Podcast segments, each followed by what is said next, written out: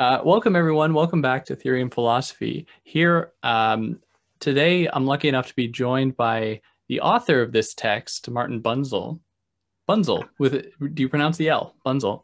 Uh, and his most recent book, Thinking While Walking Reflections on the Pacific Crest Trail, the Pacific Crest on the West Coast, American West Coast.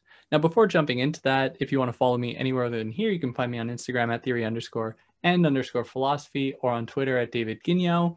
If you're new, welcome. I'm David. I try to explain philosophical texts in a way that makes them accessible. So if you're new, uh, be sure to subscribe so you can see uh, any videos I release every single week. Leave a comment so that you can be, uh, I can hear from you. I don't have the time to necessarily respond to all of your comments, but I love to see them and they really help motivate me to keep doing this. And yes, without much further ado, I would like to briefly just introduce um, Dr. Bunzl here, who is a professor emeritus from Rutgers University, whose specialty is in the philosophy of science, who's written extensively on uh, the climate, climate change, nature, uh, questions concerning humanity's relationship to nature, relationship to history, many different questions over what I take to be quite a, quite a long career that you've been pursuing this stuff. So, without taking up any more time, I welcome Dr. Bunzl to talk about thinking while walking, reflections on the Pacific Crest Trail. So, thank you, David. What what motivated you to pursue philosophy? Who who influenced you to get you into this field? Uh, you know, how did that happen? I was an undergraduate at the University of Minnesota, and my original interests were in the social sciences.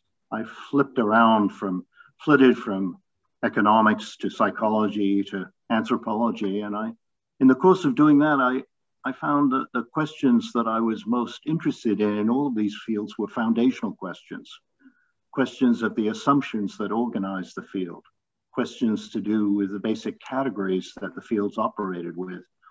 And I came to realize late in my undergraduate career that those were essentially philosophical questions. And Minnesota at the time was lucky to have some key people who had been involved in the development of philosophy of science, most prominently Herbert Feigl, who was a member of the Vienna Circle. Because of anti Semitism, when Jews fled Vienna and Berlin, philosophers, they couldn't find jobs in the Ivy League, and the Midwest in the United States benefited. So there were key philosophers of science at Wisconsin, Iowa, Minnesota. And so I became a student of philosophy at the graduate level at what was then the most prominent center for philosophy of science, the Minnesota Center for the Philosophy of Science, and focused on thinking and writing and learning about foundational issues in the social sciences. And that's really preoccupied me one way or another for the last 50 years. That's great. And how long were you teaching at Rutgers then?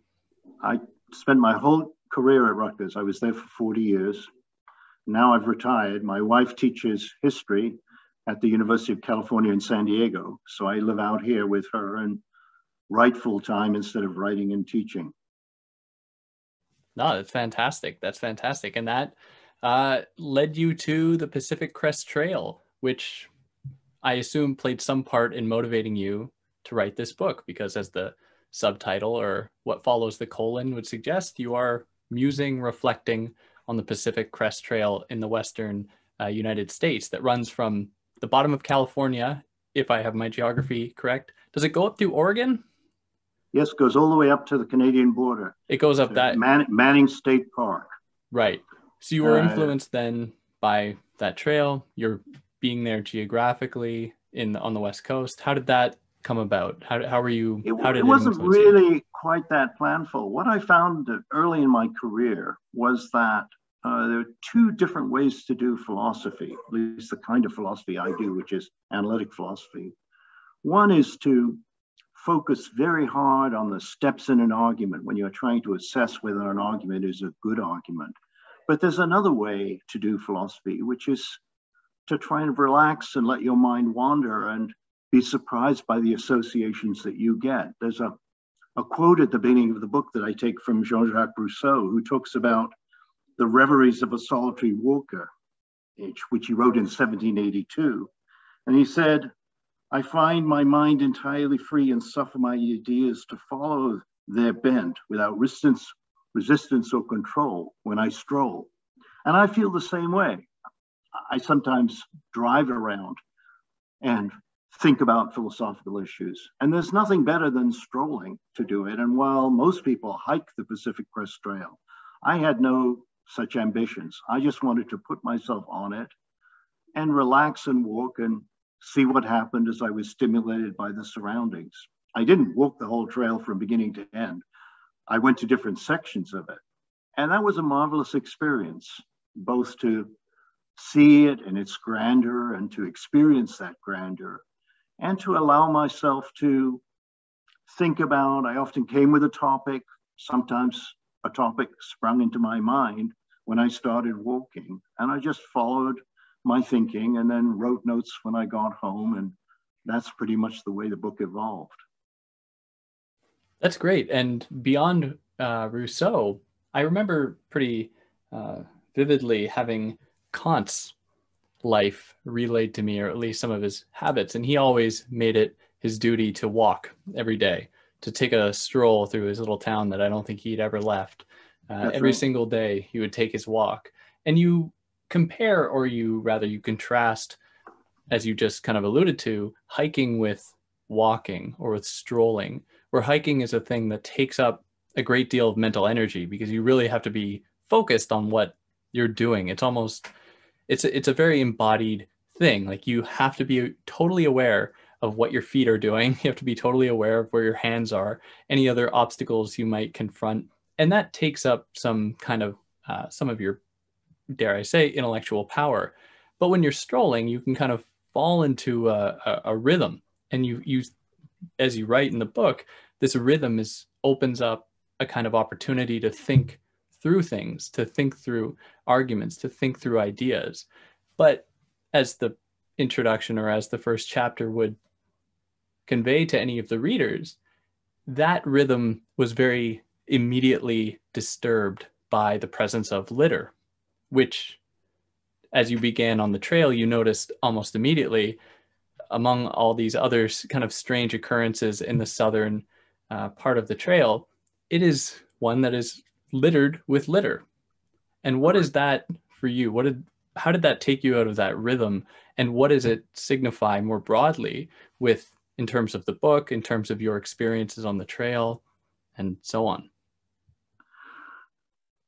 Well, you know, I came to the trail with the idea, the naive idea that um, I'm going to be in the wild, I'm going to be in nature. And when you start off the trail at Campo at the Mexican border, you look up and there are high tension electrical wires, you look to the horizon and there are uh, wind turbines, and then you look down and it's covered with litter. And so the first shock to me was I'm not in the wild.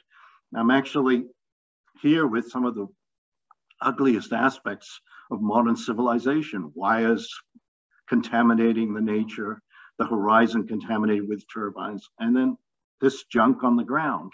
And um, but I immediately switched to philosophical mode and thought, well, what makes litter litter? I mean, the standard mark of an analytic philosopher is to ask, why is this category what it is? And I hadn't thought about litter before. I always have always been very neurotic about litter. I, I pick it up when I when I see it, and um, but I'd never really thought about what makes litter, nor had I thought about the history of litter. When did litter become litter? And so the first chapter is really devoted to a rather idiosyncratic meditation on the nature of litter. It's not something that we count as private. We don't speak about littering our bedroom or our living room. We speak about having a messy living room or a kitchen. It's something to do with what happens in the public space. And that gives rise to the question of our relationship to the public space. Is the public space ours in some sense? Do we share it? If we share it, do we have joint responsibility for it? How do our actions affect other actions? And that leads to a whole lot of issues about, I take up later in the book, our relationship to nature, our relationship to each other, our notion of moral responsibility. And then there are metaphysical issues as well that I take up. You know, why is an orange peel not litter and a piece of paper litter? Um, and and and and uh, why is it something that is a facsimile of nature, uh, not nature itself? Why do we care to have this notion of pure nature? Why is that so important to us? So these are the kind of preoccupations that enter, and it's. I was quite surprised by some of the directions that it took me in. Absolutely, and I think that that characterizes it pretty well in that as far as the analytic tradition goes, you're going to be questioning the very basic assumptions that one might hold when they put forward an argument. So, for example, when you raise this issue about being in nature, as you said throughout the course of the book or later on in the book, you come to actually ask, well, what is nature? How do we differentiate nature from the unnatural? How do, how do we differentiate, as you say, an orange peel from a candy wrapper? they are both to some extent uh, some remnant of uh, they're they're discarded tissue of something else that was consumed or used or whatever. And so I mm-hmm. guess the question that I would be interested in asking you now is to maybe think or to speak about this divide or this construction of nature between nature and between the unnatural. How do we construct this idea of nature and why? Does it serve some end for us? Well, I like the way you framed it in the last statement you made because you used the word construction. And most people, when they think about the category nature, think of it as natural, as given, as existing in the world independent of us. And I think it comes as a shock to realize that this category of nature has a history of its own has a history in human culture. Uh, Aristotle's use of the term nature has to do with the idea of essential properties of things. It isn't the, the modern notion of nature as something external to us, independent to us, independent of us, has a relatively recent history. Really starts in reaction, I think, to the Industrial Revolution. Uh, von Humboldt talks about it and there's a wonderful book called the, the, the Invention of Nature, which is an intellectual biography of von Humboldt. Von Humboldt writes that about nature starting in the late 18th century. I'm struck, you know, that there's a, a wonderful picture in the book by William Williams, a British artist, of two young French women, I think French women, who sailed up the Severn River to a town called Coalbrookdale in the Midlands to witness the wonder of the first coke smelting plant. And there they are in their finery looking over the hill at this factory that is belching up smoke. The beginning of the Industrial Revolution, it was like a wonder. It's only a few decades later that we come to see it as a blot. And this distinction between the natural and the quote man-made, the industrial and the city doesn't really arise until the 19th century. And our idea of nature as benevolent, as pure, as a paradise, as it were, in contrast to the city, the factory, doesn't arise until that period. Prior to that period, nature was viewed as a threat. if you look at the change in how people thought about housing, certainly in Britain, prior to the Industrial Revolution, the richer you were, the thicker the walls you would be on the house, the smaller the windows to keep the threats of nature out. Yet the Victorians in the 19th century started designing houses to mimic nature, to bring nature into the house in contrast to the threats of the city. So when you take this history and you see that this idea of nature in this sense is something we construct. You can ask, what's our relationship to it? And one of the things I think that we've inherited from this distinction is the illusion, and I think it is an illusion, that we're outside nature. That there's nature on one side and human beings on the other. But of course, we're a product of nature. And everything we do is a product of nature, including our pollution of nature, for good or for bad. And I think that this distinction does not serve us well because it gives rise to binaries that, for example, deeply affect the debate about climate change. People say, well, it's fine to use natural things to try and solve the climate change, like planting trees, but it would be wrong to use technology. But I think it's important that we stop and ask what's the difference between the quote natural and the technological.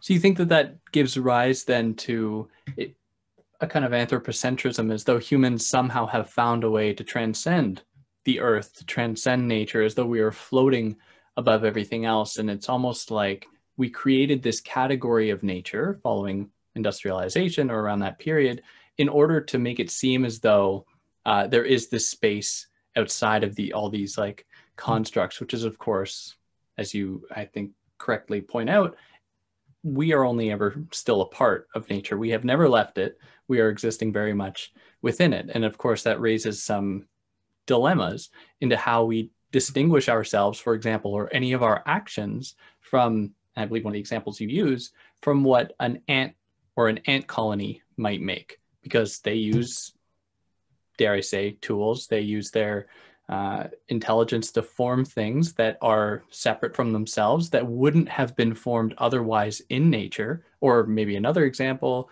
uh, a beehive. That wouldn't have happened without bees, much like buildings probably wouldn't have happened in nature without humans. So how do we then distinguish, uh, if at all, what you know humans might do versus what these animals do? Well, you've raised a lot of issues. Let me unpack them. You began with the, the question of anthropocentrism, and I think you're right that our relationship to nature is fundamentally anthropocentric, although we mask that by creating the illusion that we are protecting, preserving the natural as opposed to ourselves. And it comes as a shock to realize how much what we are protecting is something that we have shaped. Human beings started shaping nature 10,000 years before the Christian era when we invented or discovered settled agriculture, and that began to transform nature.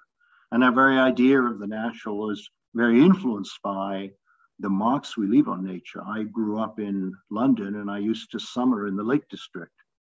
The Lake District, for me, represents nature as its most beautiful. And it comes a shock, as a shock to realize that the Lake District, which has barren, low altitude hills or small mountains, is barren because it was timbered and then overgrazed. It was the site of the first tourism for nature in the late 18th and 19th century as the new middle class wanted to discover nature.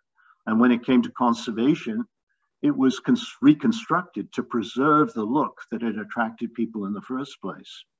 So the nature we deal with is very much something we've shaped, but we live under an illusion that if we're not really being anthropocentric, we're really preserving nature. This notion of preserving nature, of freezing nature, is of course completely antithetical to what drives nature, which is natural selection, which really demands change or operates on the basis of change. So our attempts to freeze nature as we like it is very much against the grain of actually what, what drives what drives nature. Now you ask a, a, related question to this, uh, building on what I said earlier, that we are part of nature, we're not outside nature. And everything we do is a consequence of our relationship to nature. So, as you point out in the book, I contrast the complex structures that ants build and the simple structures that we sometimes build when we build huts and ask, well, is there a difference between the two? And the more I push against that, the less I'm convinced that there is a difference. Obviously, we do things intentionally, and I don't think ants have intentionality. And obviously, we manipulate and change nature more than ants do. But I think this is much more a matter of degree than people, people realize. I'm not sure what the consequences are, except I think it has a policy consequence again when people complain that it's okay to manipulate nature by selective breeding, but it's not okay by genetic engineering. it's okay to remove carbon dioxide by planting trees, but not synthetic trees. I don't understand what the difference in kind is between selective breeding and genetic engineering, regular trees and artificial trees. There may be risks associated with the latter categories, and that's important to investigate. But I don't think there's a difference in kind involved in it. Yes, and I think that that raises another dilemma, or maybe, and I think that you were hinting at this, a kind of fear of or technophobia, maybe a science phobia. And I've, I've seen this argument or this sentiment sort of echoed in the following way or spoken in the following way, where people frame nature as a harmonious place where there's just going to be a kind of natural order and everything will be perfectly fine. But at another point in the book, you make it very clear that there are species that will very much encroach upon other species, uh, environments, other species, uh, places in the world, and will have deleterious, really negative consequences on an entire ecosystem.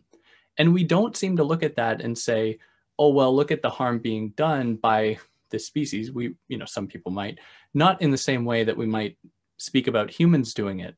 So here, this is just, I think, in, in part, just echoing what you said about how do we draw this distinction between you know what humans do versus what seems to always be happening in nature? And we would really be kind of naive to think that there is this perfect harmony within nature this wonderful circle of life where everything will just maintain a balance when no extinction is very much possible in nature without humans. Um, the uh, kind of destruction of wildlife is very much uh, at risk without humans you know, where something like that might seem bad, like planned burns of forests, for example, or parts of forests, while it might look bad, is actually a way to ensure longevity of the broader forest at large. And here we are, you know, how do we then assess, well, this amount of forest is good to burn for the greater good, while potentially risking worse effects if we didn't do anything in the first place. And I may have thrown a lot at you there, but just I'm really just chewing into this. Well, there's a good there's a good topics, but again, you you do raise a lot of things. Let's begin at the beginning. I think the remark you made about the assumption people have that nature is harmonious flies in the face of the way natural selection works and the fact that nature itself does not have interests. Nature does not care what the outcomes are. Nature doesn't care whether life exists or life goes extinct, whether smallpox becomes a dominant virus, whether the beetles eat the trees. We care about it, but nature itself doesn't care about it. So I think that, and I think it's naive to think that, uh, as you again point out, if we simply step back, uh, nature will keep things in balance. There's no guarantee that nature will not itself precipitate a tipping point in a runaway situation with disastrous consequences. I mean, some people believe that there was maybe there may have been life on Venus, but if there was life on Venus, it eventually resulted in a runaway situation in which all of the water in, in Venus bo- boiled away. We come to nature with preferences. We prefer trees over beetles and we feel empowered to intervene to save trees and extinguish beetles. I have a tongue in cheek section in the book in response to people who have a very expansive notion of the rights of species, in which I talk about my representation of the Virus Liberation Executive, speaking on behalf of viruses and bacteria. Not, let me assure your listeners, because I believe viruses have rights, but I think that when people assert that all living things have rights, they should be held to the test and be willing to defend the idea that if viruses are living, or bacteria which certainly live, then they too have rights. We favor, I think, status quo living forms as if the status quo is special compared to what will come if the status quo leaves the scene and new living forms mutate. And I think it merits thinking why do we favor the status quo? We favor the status quo again because, in the end, I think we have anthropocentric interests. We like the status quo. Well, that's wrong. We would be happy to see cockroaches go extinct, I'm sure, just as smallpox. But I think we realize there's a danger in engaging in selective, deliberate extinction. But I don't, again, understand the moral priority that current species have over others. And one of the things I struggle with in this book, again and again, is whether or not it's possible to take a non anthropocentric stance towards nature. Because I think the anthropocentric stance is ultimately, as, as you pointed out in a discussion with me before we did this recording, a very shaky basis on which to try and ground our relationship to nature because our anthropocentric interests may change. Take teenage children, they don't care too much about nature. Suppose a whole generation of teenage children arise and never mature. They'll be totally indifferent to nature. Yeah, absolutely. And it it really it gets me thinking about it as well. But in your previous comment, you'd mentioned a distinction between genetic engineering and selective breeding, and how uh, you mentioned in the book how there is kind of a fear of potentially uh, genetically modified organisms, colloquially GMOs, because you know they're not natural, so to speak. When we know quite well that and I can't speak to the science on it, but I can say that GMOs are an excellent way to make sure people do not starve. Yet there's still some some fears about it because who knows? Maybe a conspiracy theory encouraged them to to not like GMOs because it's used for government or used by governments for controlling the population, whatever. So do you see then a kind of fear, this fear of science, this fear of technology spilling over into a fear of genetic engineering as well, as opposed to selective breeding, where we see selective breeding as being ben- beneficial, being better for people than uh, genetically uh, genetic engineering. Well, I think we need to distinguish between the grounds that people have for the fears that they have and whether or not there are defensible reasons to favor one kind of intervention over another there's some wonderful research done by Slovic and Associates about 30 years ago on the psychological perception of risk, which shows, I think, quite convincingly that we consider the new more risky than the old. The things we are familiar with are what we assume to be safe. And we engage in distortions because of that when you compare how people rate riskiness versus objective risk involved. So people think that um, working with chainsaws is less risky than being hit by satellite debris, but the statistics show just the opposite to be the case. That has an interesting effect, which we can trace all the way back to examples in the 19th century with the development of the telegraph which had wires going through cities and, and the countryside, of course. And people were afraid of it. People were afraid of the telephone because it was new. So there's a reason psychologically people will be afraid of genetic engineering over selective breeding because it's new. That's ill-founded. However, I do think there is an objective reason to say that genetic engineering is objectively riskier than selective breeding simply for the following grounds. Selective breeding places restrictions on what you can do because you can't introduce radically different components of the gene pool from different species into existing species by genetic breeding because you have, they have to be able to breed with each other. There are no such restrictions in genetic engineering. So you can do make radical changes in genetic engineering. So in theory, the potential risk is greater because the change you can make is greater. However, we now have about 40 years of history of genetic engineering. We've objective data on the degree to which it can spread, both to uh, domesticated crops and wild crops. And that data shows that, yes, there are spreads that are possible the spreads are quite limited when it comes to wild strains of food crops. And the incidence of untoward consequences is essentially zero.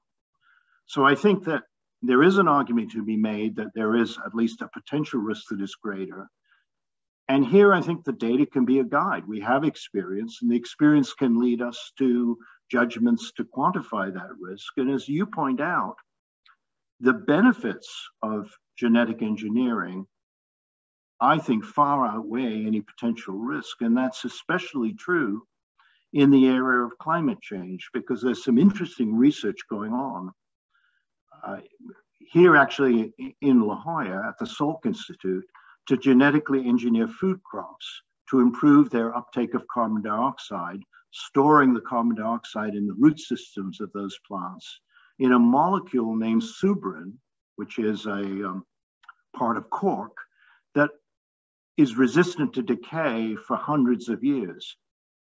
Now, you know, if it turns out that you could reduce, remove carbon dioxide from the atmosphere by using food crops genetically engineered in this way, there are tremendous benefits. Benefits for farmers who would earn money, benefits for reducing carbon dioxide.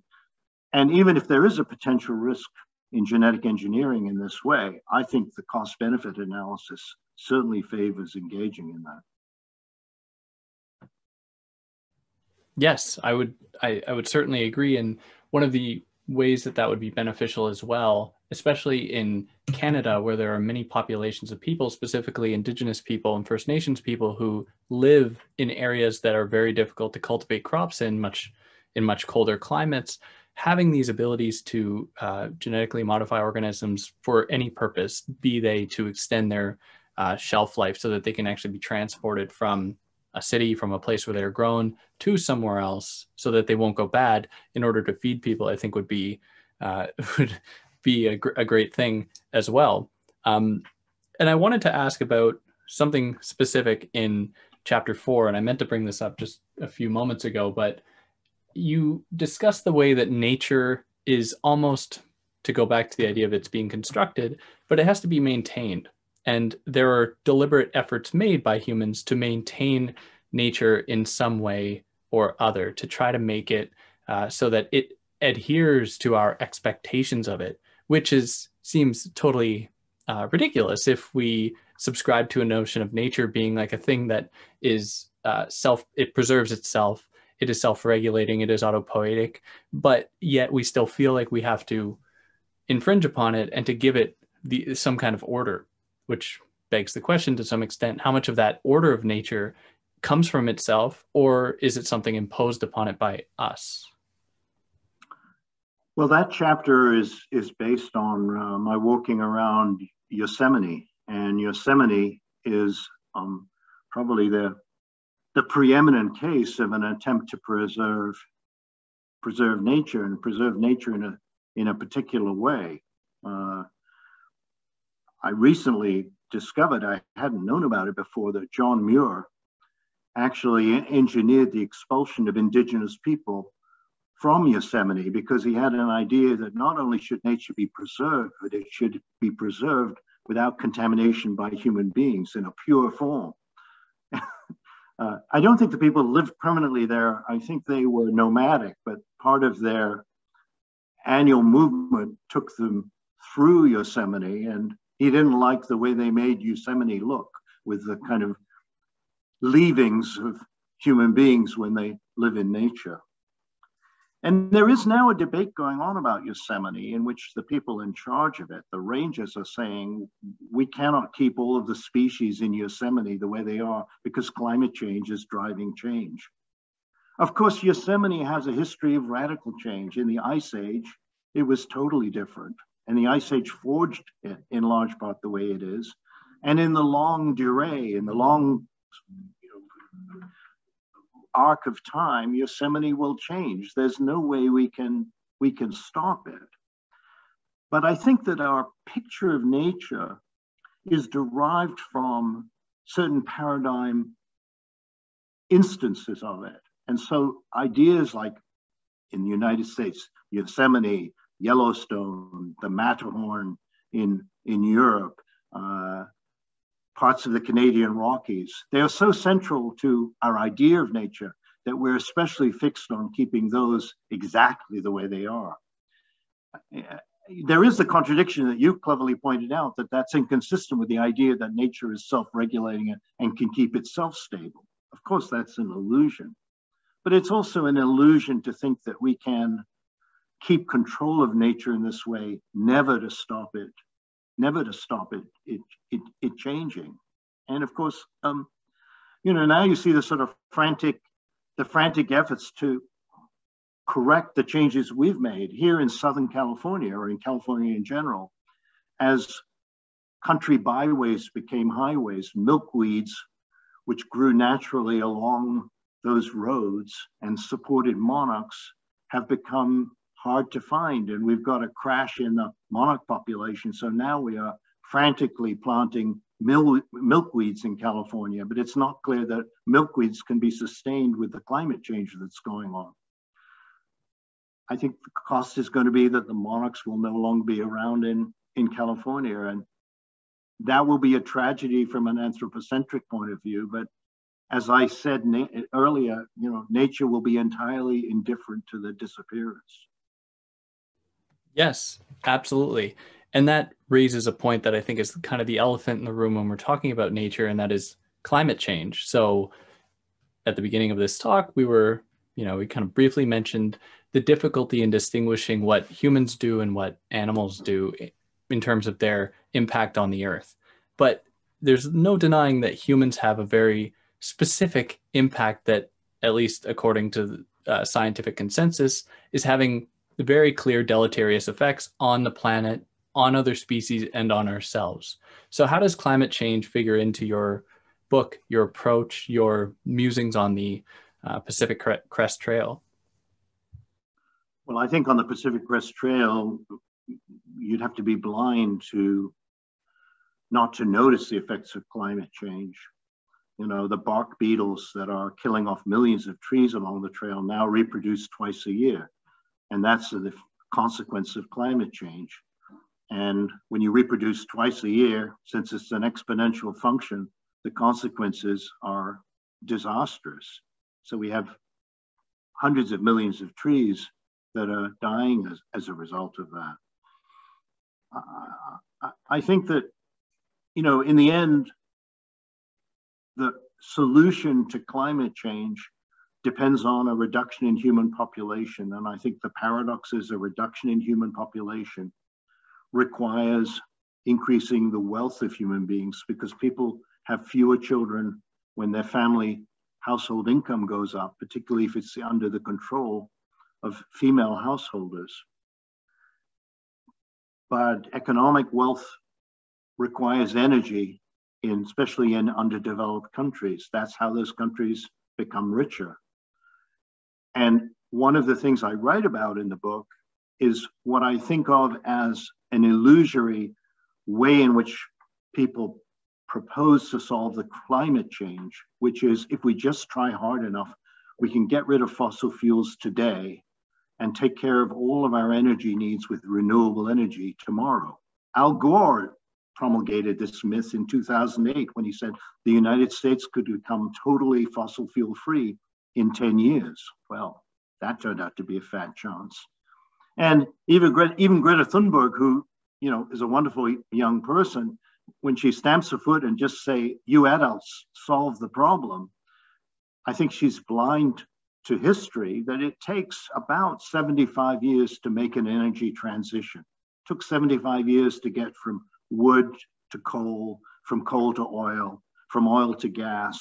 And it's going to take 50 to 75 years to get to a fully renewable portfolio, especially when you consider that prospective energy demand is largely going to come from the so called underdeveloped world. One of the things I write about in the book is if you were a, a person living in the third world, in the underdeveloped world, and poor, living on a household income of $1,000 per person in your family in terms of parity purchasing, it's not clear if you have a choice between economic growth and the risk to future generations that you should forego the economic growth because the economic growth is going to increase the probability that your children will survive and their children will survive.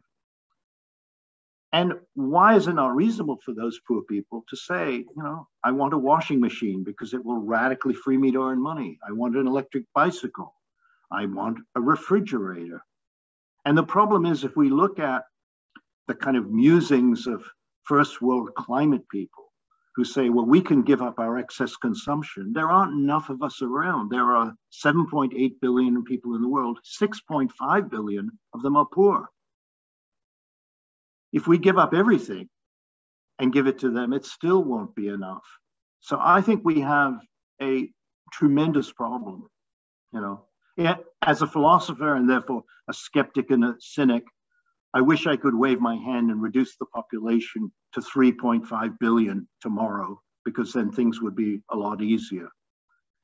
I, I do think we, we're shot through with paradoxes in our behavior you know, we try and save people's lives. We extend, we want to extend life expectancy. Um, we should save people's lives. It's not very fair to reduce population by letting people with HIV or malaria die. And maybe there's a more equitable way to see population reduced over time. But again, the paradox is one way to do it is by increasing economic wealth, and that's going to make the climate problem worse all of this leads me to believe that whatever we do, we are going to have to develop ways to remove carbon dioxide from the atmosphere. Carbon dioxide stays in the atmosphere for thousands of years. Once you get to 20% of what we've put up there, that 20% takes thousands of years to come out of the atmosphere. And so not only have we changed the climate and therefore the globe more radically than we have doing anything else over the last 12,000 years, in order to correct it, we really have to do something very dramatic. And that is not easy. You can't wave your hand and say, well, we can do that too if we want to. We don't have the technology to do it efficiently. With current technology, it would actually take about a third of global GDP to build the capacity to remove that amount of carbon dioxide. I'm dubious about whether that's going to happen. Without it happening, 80% of species are going to go extinct by the end of this century. Human beings will be all right. Poor people won't be, they will die. But people in the Northern Hemisphere, mainly white people, the rich, they will be okay and they will propagate the species. We'll rebuild our towns inland and we'll proceed as normal. So it's a very dystopian scenario, I think. Um, but I'm by naturally, I'm by by nature pessimistic. So maybe you shouldn't take my dystopian scenario at face value. Well, it's something I certainly agree with, especially when we consider the ways that privilege works, how the allocation or the um, distribution of wealth functions currently as being, you know, wealth mostly owned by the minority of the population, primarily in the West, uh, white people. And it's this is one of the catch 22s of climate change in that dealing with it is often framed as as as you said it is a matter of us cutting back on what we're doing which is also extended to those populations that don't have the privilege to cut back. Because if you're just struggling to survive you can't exactly cut back on any kind of means you're using to get through your day to feed a family you might have or to you know loved ones or or, or whatever. Yet dealing with climate change because it puts that onus on those people uh, if climate change i should say is not dealt with it will also negatively affect those people because they are going to be the ones that are going to be most affected by climate change with rising uh, sea levels with increased sun exposure through um, the presence of carbon carbon dioxide in the in the atmosphere, all of these effects, you know, more harsh um, uh, weather weather systems are going to affect people who do not have the privilege to just get up and go wherever they want if they had the money to do so, if they had the resources to do so. And you raise this as well. So I guess this is kind of a two part comment where you say that one possible solution is to lime the ocean, but this comes at a certain cost in that it will result in immediate uh, issues. And this is the connecting thread here is kind of dealing with the catch 22 of dealing with climate change, where we can do this thing lime the oceans, but it will take so many resources and will have kind of immediate negative effects on wildlife in the oceans, not to mention other human populations that might live on those oceans, people who are dependent upon them. And so, how do we begin then, I guess, to deal with this issue, this catch 22 of dealing with, with climate change? If, you know, so, solve the issue for us. Uh, uh-huh. Thanks a lot. I think the philosophical subtext here that is worth bringing out into the open is that we have a inclination to believe there is a morally relevant difference between not acting and acting. Let's uh, let's reprise a, a, a, famous kind of philosophical thought experiment in in this. Uh, we think that there is a moral difference between drowning someone and failing to save someone who's drowning. In philosophers call this a distinction between negative duties and positive duties. And there's good philosophical grounds to believe that that is a, an important distinction. If a child is drowning in the ocean and there are many people around, it only takes one of them to save the child. If a child is standing there and only any one of us can go and drown that child deliberately. So it's important for all of us to be under a dictate a negative dictate that we are not to interfere with the freedom of others, but we live with a weaker prescription that it would be good for any or all of us to act altruistically to save people. Uh, so we live in a society. We live in a society with with a kind of moral belief that not interfering is very important. Uh, acting positively is a good thing to do, and that I think translates into a, a bad extension of that in the area of climate. We, we somehow think, and this goes back actually to what's known as the doctrine of double effect, which is a medieval theory. We somehow think that deliberately killing off a species would be bad, but inadvertently killing off a species when you didn't really know you were doing it, but you might have should have known that you were doing it, that's not as bad. So because of the Industrial Revolution and all the things we've done, we're having effects on species, but we didn't know it was going to happen. We didn't intend it to happen. If we now try and correct what we've done by liming the oceans, we will drive some species in the oceans to extinction for the greater good, to save other species. And when you talk to people, non philosophers, about this, they think that's somehow worse than what's going on now. How could we set out on a course of action that we know will actually eliminate species. I think that's a bad philosophical argument for many different reasons.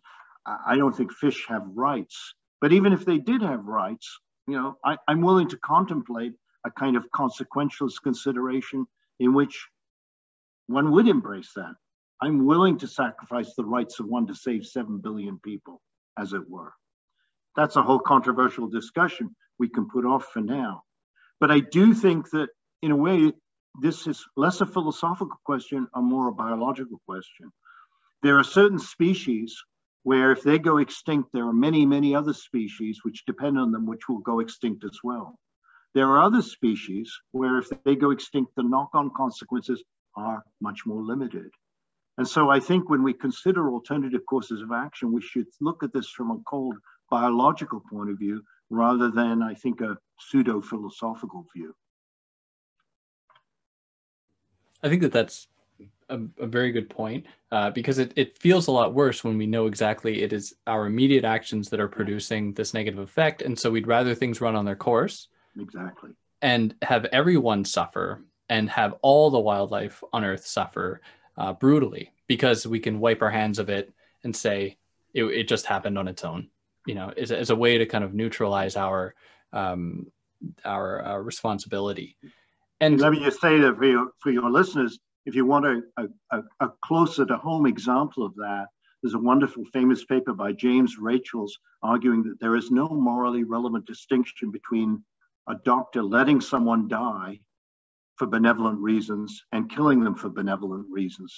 And yet we live day to day, I don't know about Canada, but here in the United States and in Europe, with the idea that there is a morally relevant distinction between letting someone die for benevolent reasons for their own good and killing them for their own good. It's very hard to make a philosophically compelling reason that there's a morally relevant difference between these two. Yes, absolutely. And I think that, that that encourages me now to pose the question, and this is something that you wrestle with in the book, why should we care? If you know, if it's not going to affect me, let's say climate change is not something that's going to affect me in my lifetime, what obligation do I have to care about climate change? And you raise this issue and say, well, there are camps of people who might say or might refer to there being a God for example, and they say, well, God has given this to us, so therefore it is for that reason we must be good to nature, or else we won't be seen well in the eyes of God. And you don't want to have anything to do with those arguments because obviously they're just it's just pure reason you know we have no way of knowing if there is a god we have no way of knowing if god has any stake even if there was a god in this thing called nature Good. so what how do we or maybe my my question then is what is this issue and how do we figure out why we should care. Should That's and great. how do you approach that? Well, let me approach it sideways first with a related question, which your listeners may occur to your listeners, because it may occur to them to say, well, what about future generations? Uh, in our discussion so far, we've been trying to avoid anthropocentrism and relying on our obligation to future generations continues the anthropocentrism. We're doing it for our own kind. Um, let's bracket that for the purpose of argument and frame the question. We want to know if we have a duty to respect nature that is not based on human beings, because we want to allow that it should be robust enough to resist the preferences of human beings. And for all we know, there may be no future generation. We may destroy the planet so there is no future generation. And if you're really hard nosed and you you don't think that potential people have rights, only real people have rights. If we destroy the future generations, they've no one we've screwed in the future generations because there is no future generation. I call that the extinction paradox, by the way. If we destroy the planet, we've done no wrong because there's no one we've wronged. If we leave it really screwed up, but not destroyed, then we've wronged them. That can't be right. Okay, so now to your central question do we have a duty to nature if we don't rely on a belief in God? I, I struggled I have struggled with this a lot, and I can't make sense of it because I can only make sense of it if I give nature moral standing. And I don't see how to give nature moral standing. And I say that because I think in order to have moral standing, you have to have certain kind of attributes. And the shorthand attribute is that you have to have a capacity for awareness because I think a capacity of awareness is essential for things to matter to you. This chair that I'm sitting on doesn't care how it's treated. There's nothing like it is to be this chair. It has no interest. A bacterium has interest. It has biological interests in reproduction but it doesn't care if it's prevented from, reprodu- from reproducing. It's not there crying at home with its bacterial family saying, oh, they wouldn't let us have babies. It doesn't care. It's completely indifferent whether it exists or goes extinct. And things get even worse if you talk about nature as a grand object, including both the animate and the inanimate. How can it have interest in that sense? So if I'm not going to ground it on God and I'm not going to ground it on on the rights of nature, what do I do? Well, here's where I had a, a, a, a, a really um, surprising insight as I was walking the trail in the Northern Cascades, just south of the Canadian border. Just amazingly beautiful terrain. If you've never been there, I would encourage all of your listeners to go there. It's just shocking. It was an epiphany that I had as I was crying. I was, I was moved to tears by the beauty. And I was filled with a sense of awe. And from that sense of awe, I was filled with a sense of humility. Of, you know, I, it sounds mawkish, my smallness compared to the grandeur of nature. And I thought to myself, you know, this is this is nuts. I'm trying to get a top down argument from first principles in philosophy to the notion of an obligation and a duty to nature, and I can't make it work. And here I am just standing here, exposing myself to nature, and it's evoking in me a feeling of humility, of awe, of a notion that I have to be, I have to tread softly here, not because of a duty, but because it makes me want to. And I thought, well, you know, this is a classic example of the triumph of a kind of Eastern philosophy over Western philosophy. The Western philosophy starts from first principles, it's individualistic, and, and I'm caught in that trap. And if I set aside thinking, the title of the book, Thinking by Walk, by Strolling, Thinking by Walking, and simply allow myself to experience, I will arrive at what I want to. And that was a, a surprising insight for someone as rigid and analytic and and and and reason based as I am. And then but then I took another step. I thought, well, yeah, well, not everyone is going to walk these, and you know, think of teenagers walking it, or it's sort of akin to someone says, why should I be moral? It's very hard to give a person an argument about why they should be moral if they stamp their foot and said no. But then I started thinking about it in a completely different direction and a parallel direction, which is that in addition to this analytic orientation, which I fall prey to, I also fall prey to an illusion that most of us fall prey to, which I think that I am the master of my own thoughts, the master of the content of my own thinking. And we give short shrift to the idea that much of what we think about, and certainly the categories in which we think, are the result of social processes that we absorb. The content of our brains is much less ours than we would like to think. It's much more the result of social processes. And that it's not as though everyone has to walk the Pacific Crest Trail and the Northern Cascades to experience awe. We can dream of a society that might come to espouse those values and inculcate those values in all of the people who live in the society so that they take that attitude of their relationship to nature not by reason and not by individual thinking or individual experience, but by a social process in which the society comes to express these values and people naturally absorb that as they're growing up. And that goes very much against the, the, the kind of obsessive individualist libertarianism of the United States that is shot through in discourse in the United States. A discourse, by the way, that is itself completely romantic because it has nothing to do with the reality of the expectations of what people have that the society should help them when they need it. And so I think, particularly in the United States, less so in Canada, and particularly in some parts of Europe, we have a long way to go to try and transform our relationship to nature in the way that, at least I think in this last chapter, needs to be done if we want to respect nature without looking for a deductive argument to get us there. That was it's great. That's very well put. I think. Um, is there is there anything else that you you think is worth mentioning about the book? About any arguments you thought were worth uh, maybe elaborating on, or because no, that was we, didn't disagree much in this process. no, well, the, you know, to to be quite frank, I, I know very little about these well, discussions. Well, you did very well. Uh, question.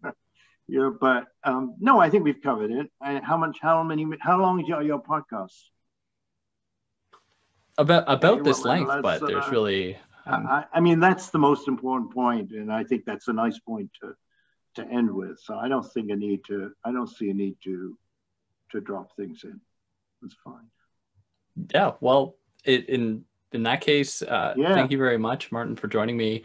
Uh, I'm I would really recommend anyone who's interested in this stuff to check out the book because a lot of these arguments are drawn out in a lot more detail and a lot of the current scientific, philosophical, economic, political, social uh, theories that Martin uses are, are put on full display and it will help you develop a very strong understanding of these current debates. So I extend a thanks for you coming on to discuss this with me and I look forward to any kind of comments that that we might get or any encouraging uh, feedback that I'm sure you will appreciate as well. And if anyone has anything, of course, if you want to say, you know how to do it. And I'll catch you next time. Thank Take you care. for inviting me. Take care. Bye bye. Thank you.